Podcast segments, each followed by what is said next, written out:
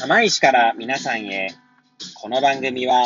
八王子生まれ、八王子育ち、震災の前の年から釜石で働くポンコツの頭の中をゆるーりと紹介していく、そんな番組です。はい、皆さんいかがお過ごしでしょうか？変な髪型をしたポンコツ薬剤師こと町田和俊でございます。はい、というわけでですね、今日も気軽にゆるりとおしゃべりしていきたいと思います。はい、えーここ最近ですね、えー私の受験やら浪人やらシリーズが続いておりますけれども、今日も続きましてですね、まあ、昨日に引き続きという形になりますね。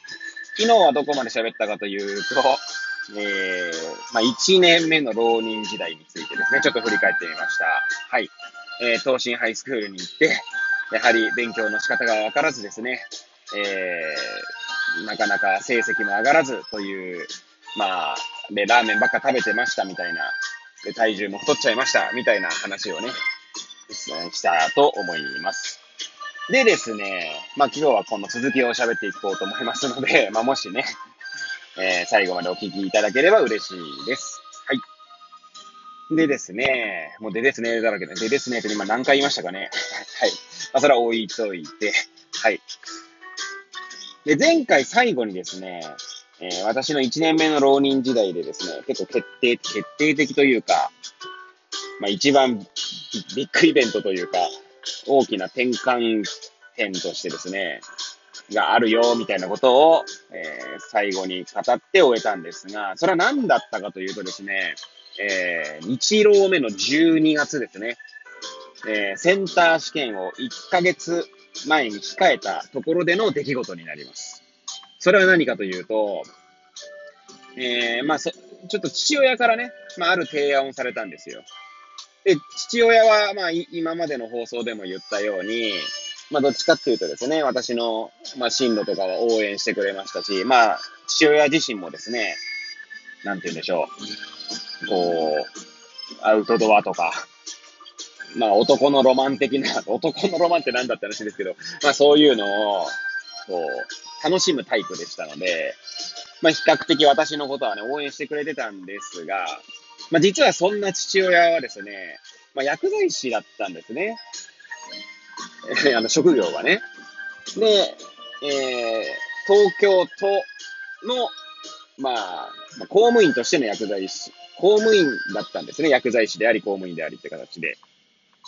で、都立病院を結構、転々としてましたね。えー都立だったと思いますけど、大塚病院、都立だったのかな？まあ、大塚病院とかですね、広尾病院とか、そういったところの病院薬剤師してですね、確か、私がその浪人してた時は、八王子の、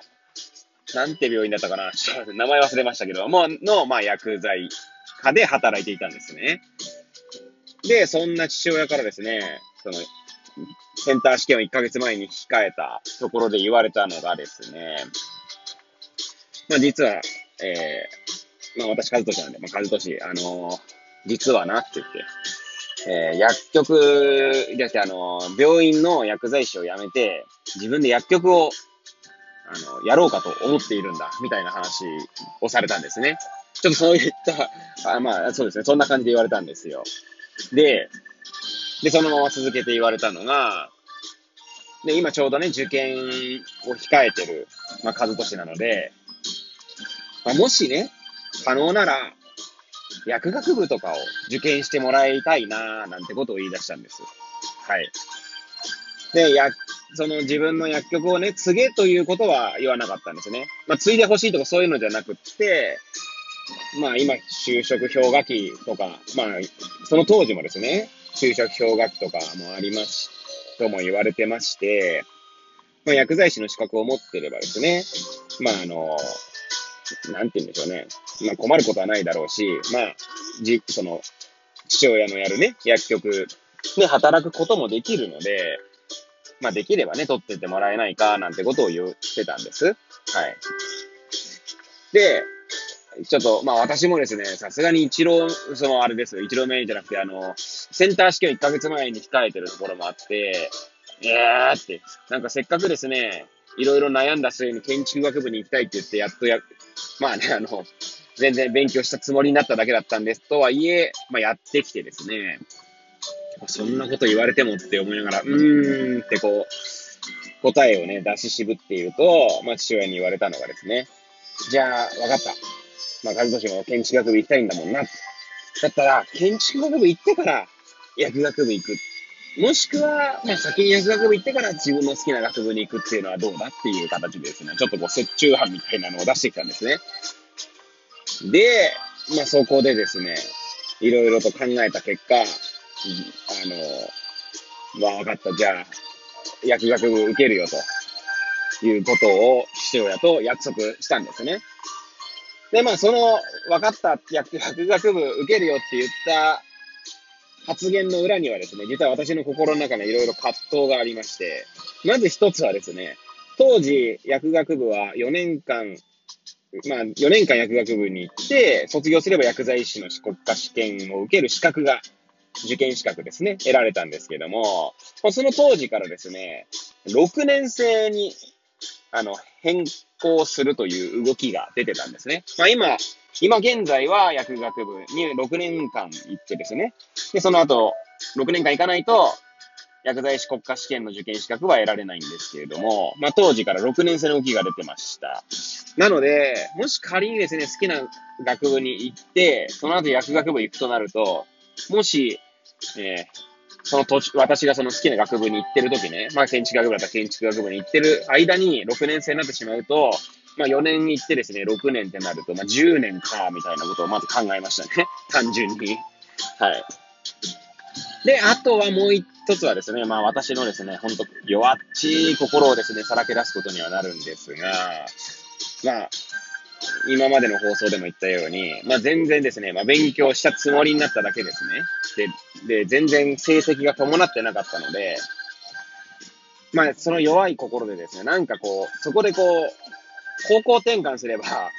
失敗した時の言い訳が立つんじゃないかと思ってしまっていた自分は正直いましたね。はい。ほんとダサい、ダサいやつですし、ほんとどうしようもないやつだなと思うんですが、実際そんなことを考えてたと思います。はい。で、まあそんなこんなでですね、その二つがまあ理由となって、分かった、じゃあ薬学部受けるよと。で、まあとりあえずですね、一浪目は、まあ私立の薬学部は片片っ端からっていうと語弊はありますが、受けましたし、あとは公立の薬学部もね、受けようとしましたけれども、まあなんせですね、勉強したつもりになって全然実力が伴ってなかったので、結果的にはですね、全部落ちてしまったんですね。はい。